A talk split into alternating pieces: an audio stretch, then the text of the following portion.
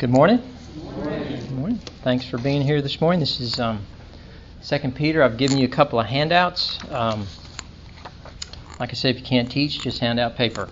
And um, uh, what you've got there in front of you is, is kind of an overview. Uh, some of most of that is what we went through uh, last week on Second Peter. So I thought it might be good to kind of lay that out for you. You can um, you can take it home, read it. You can take it home, throw it away. You can leave it here, and I'll uh, put it in my scrapbook or something like that. But that's for your your uh, your use. And then the second handout was kind of just a, a guideline for where we for where we hope to go today. Um, I told Hayes when I walked in, I'm real encouraged to teach after that sermon uh, this morning. so uh, anyway, so let's uh, let's begin with prayer and see if we can uh, get into Second Peter. Father, we uh, we give you thanks for another day of life, and uh, we acknowledge that in you we live and move and have our being, and apart from you, uh, we can do nothing. Uh, we thank you for your grace and your loving kindness. And uh, Father, you have said in your word that you've exalted above all things your name and your word. And so we ask that during this time together that would be the case. That your word would be exalted, that your name would be exalted, that your spirit would be present, and um, that by your grace our lives might be transformed into the image of your Son. We ask it in Jesus' name. Amen. Um, come on in, Andy. Good to see you. There's a couple of handouts here. Um, take those. Uh, yeah, I didn't get those. Let me see. There you go, right there. Just need a couple.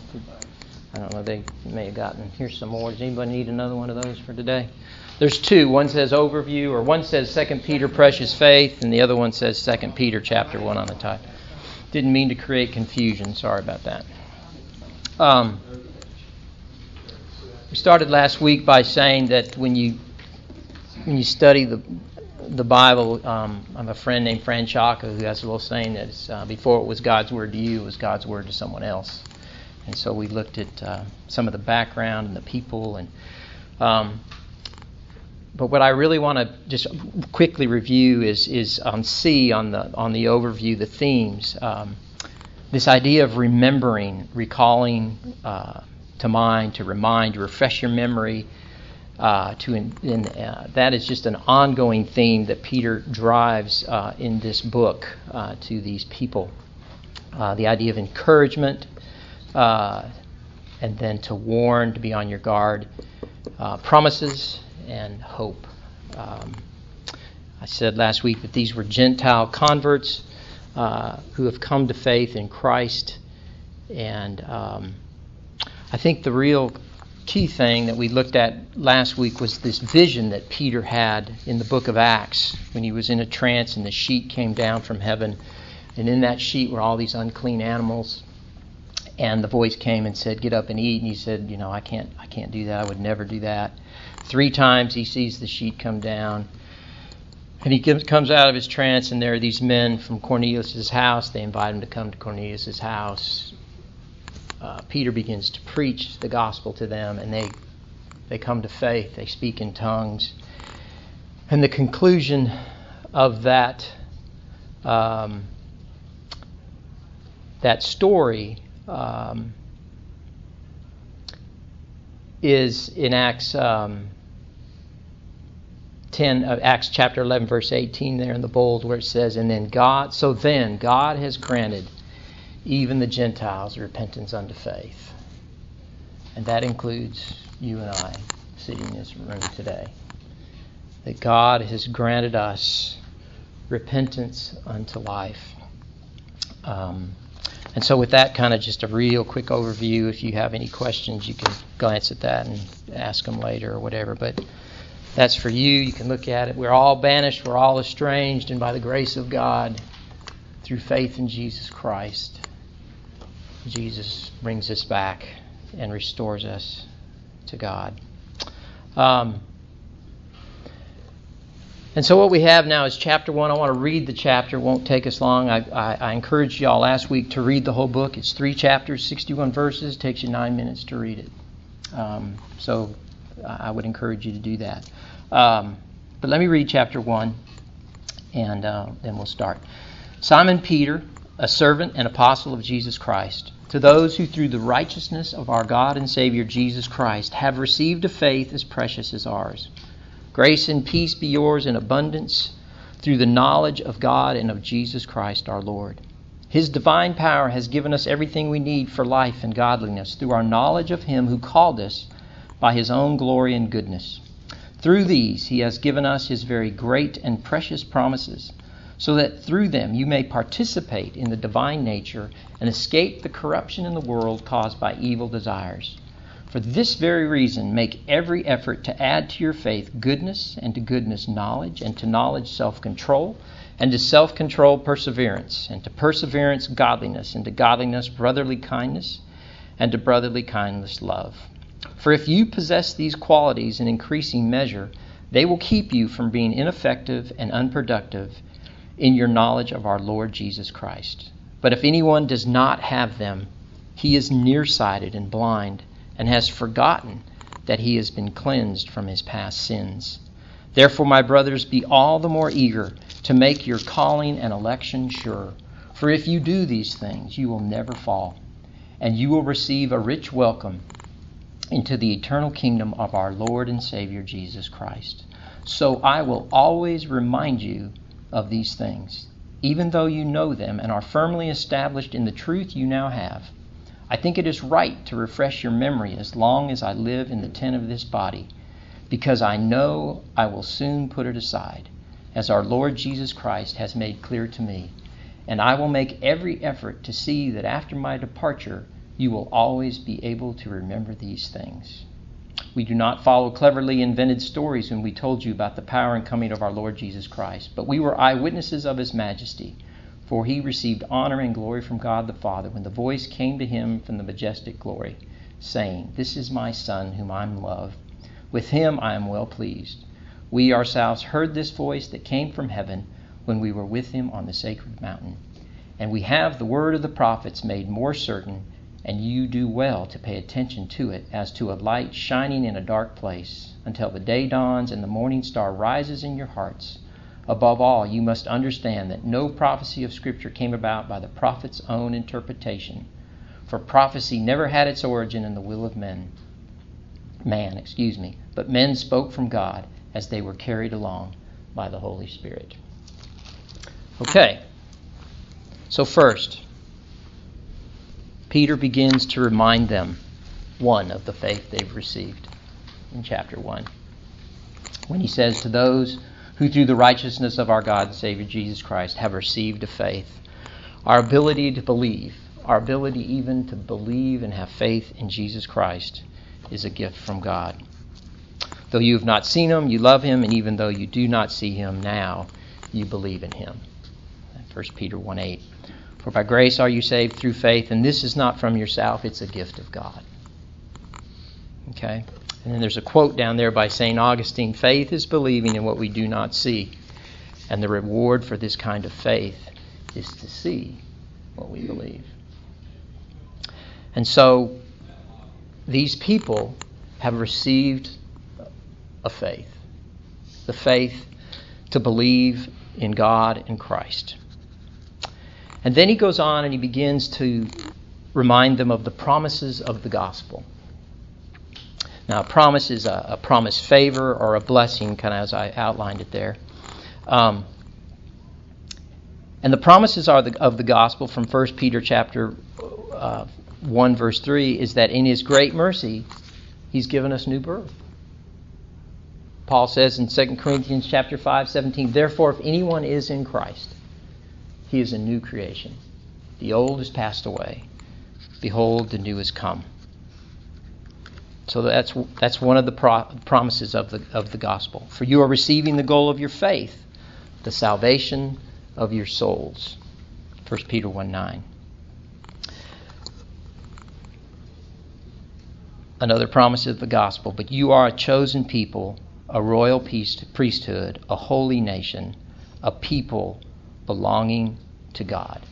And Paul says in Ephesians that the Gentiles at one time were not a people, and they were without God, and they were without hope in the world. And the promise of the gospel is that through faith in Jesus Christ, we are now a people. And we have God as our, as our God and Jesus as our Savior.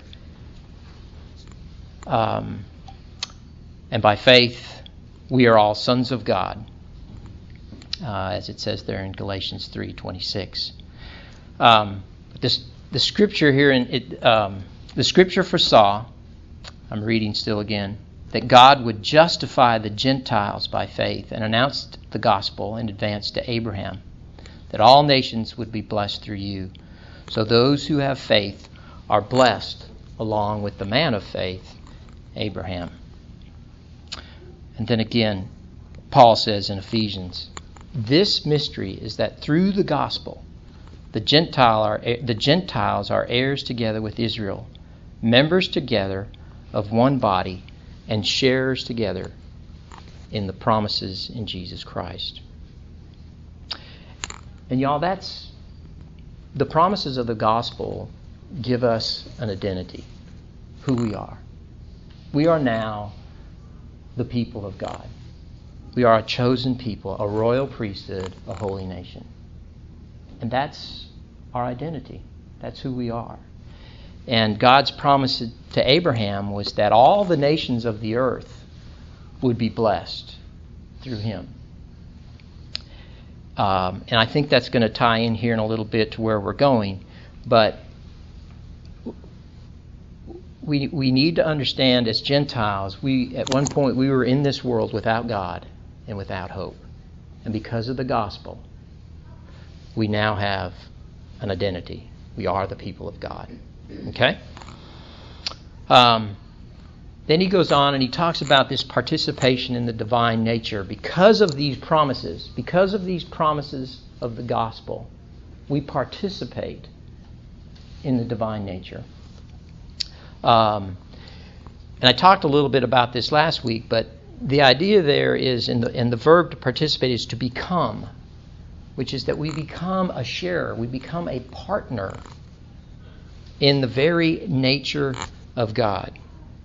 Uh, so that through the promises of the gospel, we now enjoy and, and are partners with Christ in his nature and we escape the corruption of the world. And I and I, I didn't do a very good job of this last week and I wanted to go back to it and I'm sorry you don't have Bibles. If you have a Bible, I really would like you to turn to um, there's some back there, Andy. And you can read this on your own. This is from the, the book of Zechariah. And it's an incredible, it's really an incredible picture of um, of what God has has done uh, through Christ. It's just it's this picture. Zechariah sees this. He was shown Joshua, who was the high priest, and Joshua standing before the angel of the Lord, and then there's Satan at his right side. This is chapter three. and the Lord said to Satan, "The Lord rebuke you, Satan. The Lord who has chosen Jerusalem rebuke you. Is not this man a burning stick snatched from the fire?" That's who we are. We're just we're sticks in the fire. And um, and then he says, Now Joshua was dressed in filthy clothes, which is an amazing thing because he was the high priest. And if you know about the high priest and all the efforts that he made before he went into the Holy of Holies was all about cleanliness. And he says, There he is, he's standing, he's dressed in filthy clothes. Then he said to Joshua, Excuse me. He says, Then he said, um, now Joshua was dressed in filthy clothes. He stood before the angel. And the angel said to those who were standing before him, Take off his filthy clothes. And then he said to Joshua, See, I have taken away your sin, and I will put rich garments on you. Then I said, Put a clean turban on his head. So they put a clean turban on his head, and they clothed him while the angel of the Lord stood by. The picture there is as we stand before God, we are dressed in filthy clothes all the effort we want to make to, to make ourselves look good is just doesn't work. are, are to be righteous before God. And so we too are dressed in filthy clothes. And until until God forgives us our sin and takes off those filthy clothes, we, we're not clean in His sight. Um, and then look at verse 8 if you've got it in front of you, chapter 3. Listen, O high priest Joshua, and, you associ- and your associates seated before you, who are men symbolic of things to come. I am going to bring my servant the branch.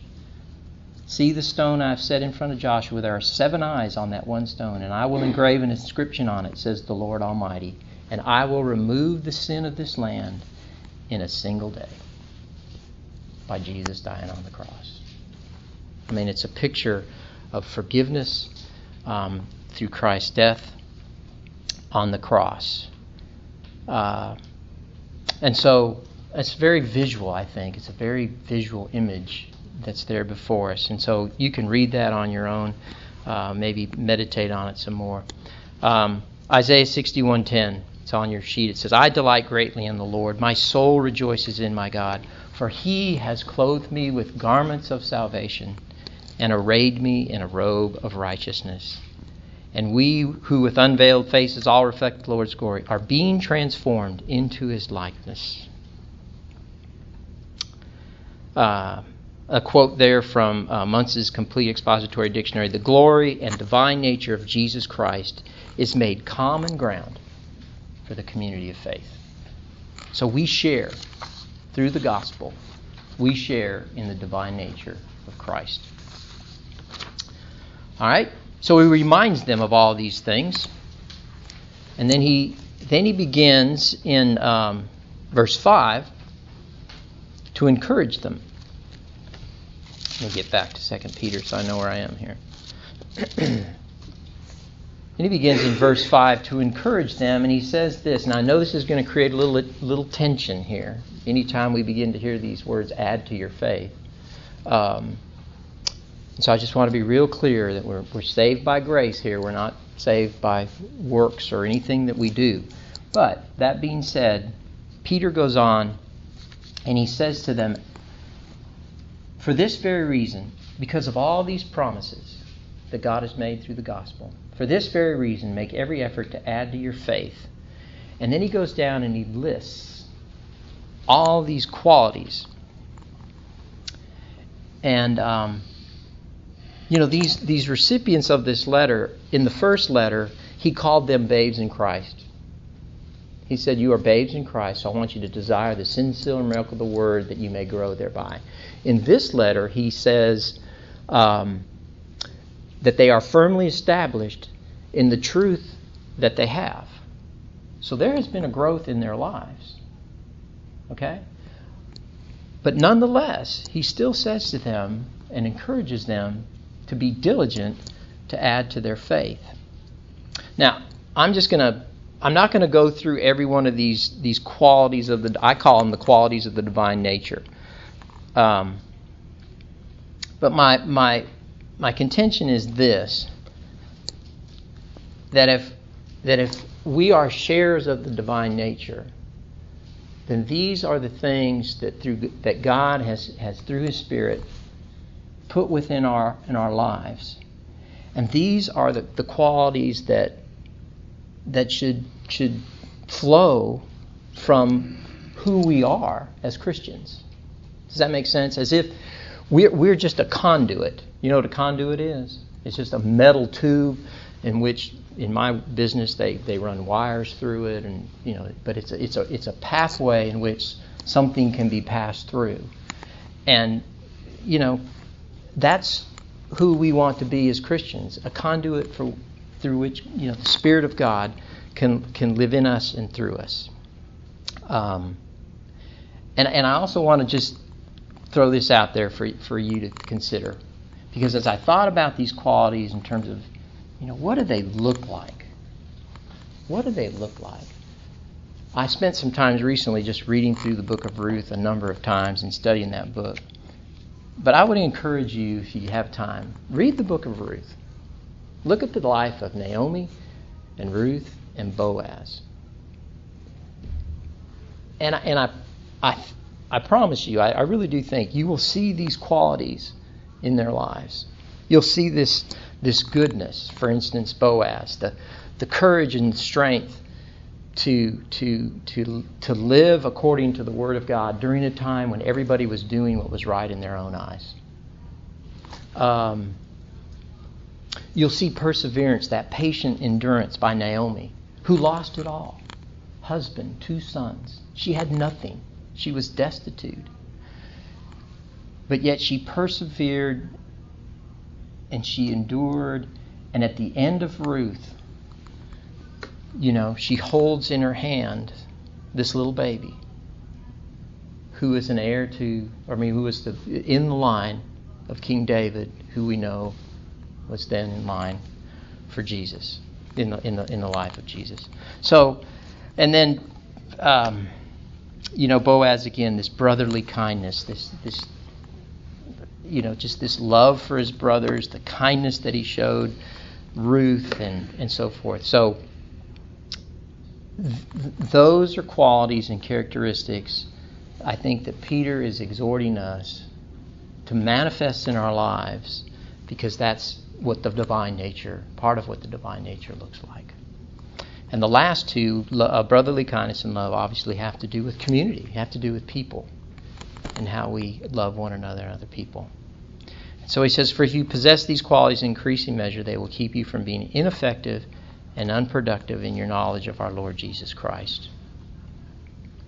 Um, now, again, I want to be careful here because I know that I don't possess all those qualities. I don't manifest all those qualities every day of my life, and um, and that's why there's repentance, and that's why we should preach the gospel to ourselves every day. You know, the gospel isn't just a message for those who are unsaved. It's a message for us that we need to, to, to preach to ourselves every day. Um, but let me let me refer you to Titus 2:11 and 12 because I think it ties in with this idea of, of grace and living by grace. In Titus 2:11, Titus 2:11 through 14 says this, "For the grace of God that brings salvation has appeared to all men, and it teaches us, grace teaches us, to say no to ungodliness and to worldly passions, and to live self controlled, upright, and godly lives in this present age, while we wait for the blessed hope, the glorious appearing of our great God and Savior, who gave himself up for us to redeem us from all wickedness and to purify for himself a people who are his very own. Okay? Now, there's a warning in verse 9 about this where he says, if, if you don't, but if anyone does not have them, these, these qualities, he is nearsighted and blind and has forgotten that he has been cleansed from his past sin.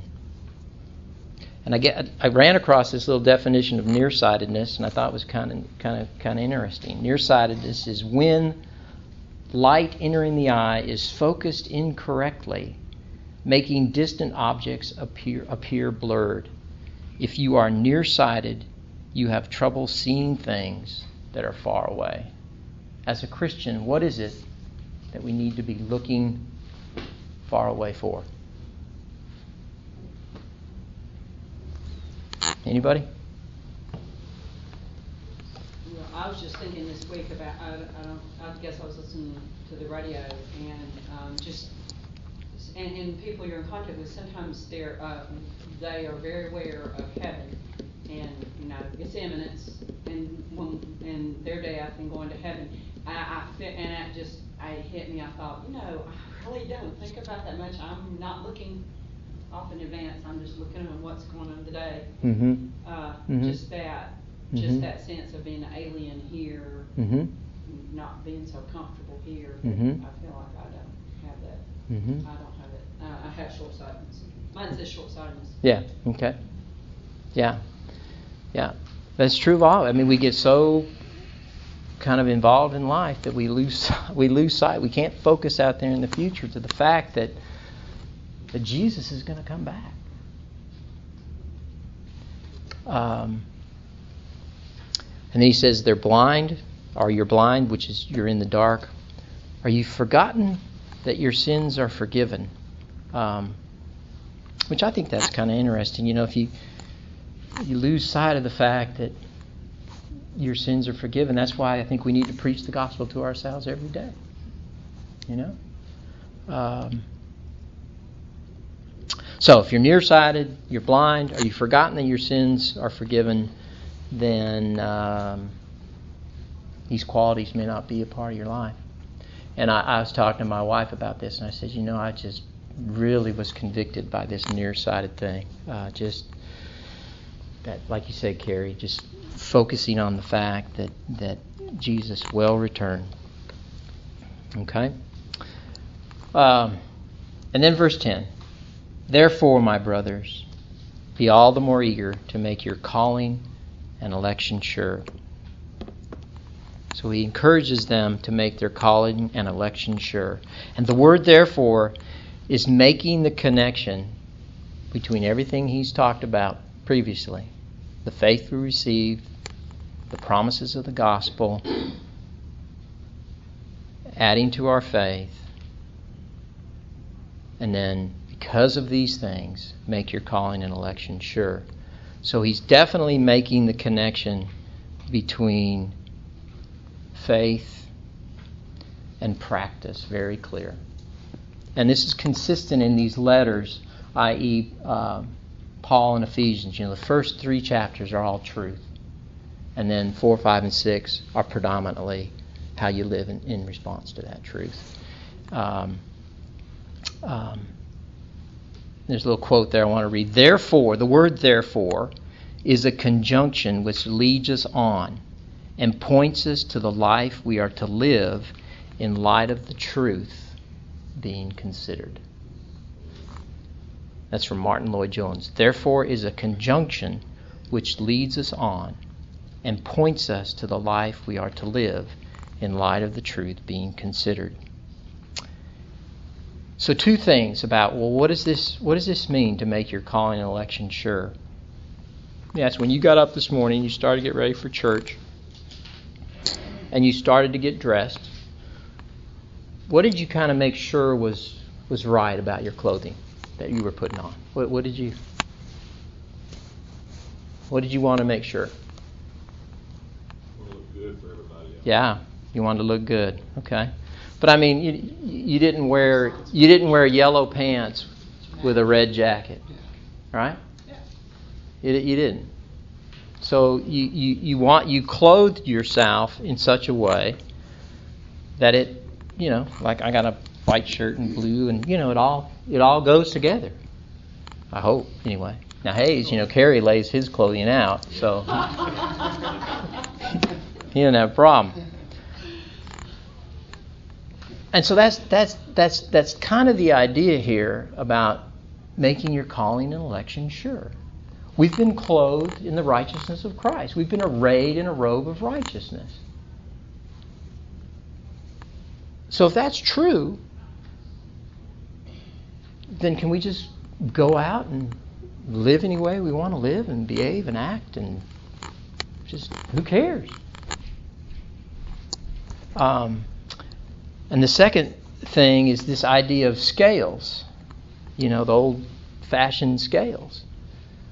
So you take the truth of the gospel and you put it in one of the, and it, it does this. The truth just weighs it down. And so the idea of making your calling and election sure is bringing your life into balance with the truth. Okay? And that's the idea here of making your calling and election sure. Um, so, you know, we are chosen and called to declare his praises, which is worship. You know, we have our identity in Christ because of the promises of the gospel. That's who we are. And that that and that and that gospel also allows us to worship God. We are chosen and called to declare His praises. That's part of our of our calling. Um, is to worship God, and then and then thirdly, is to live such good lives that the unbelievers will glorify God on the day he visits 1 Peter 2:12 and that's our purpose. So the gospel and the, and, the, and the narrative of the gospel, and the narrative of all of Scripture, really, is this great redemption that God has, has accomplished through His Son, Jesus Christ. And now we are brought in, and we are made the people of God. And that's our identity. And our purpose is to worship Him and to live lives so that other people would come to Christ. Um, I copied the, the words to the uh, the general Thanksgiving out of the Book of Common Prayer. It's it's down at the bottom of that of page two. And I'm just going to read it. And we beseech thee, give us that due sense of all thy mercies, that our hearts may be unfeignedly thankful and that we show forth thy praise not only with our lips, worship, but in our lives, by giving up ourselves to thy service, and by walking before thee in holiness and righteousness all our days. Okay? And then I have a, a quote there um, from Martin Luther. If you are a sincere believer, then you have all God's treasures and are His child. And the rest of your life on earth is merely a pilgrimage. God allows you to live in this body and walk on this earth so that you can help other people and bring them to heaven. I am out of time. It's amazing how fast 40 minutes goes and I'm not used to the speed of the game yet, so I apologize for that. Um, but he closes up that after this he talks about so I will always remind you of these things.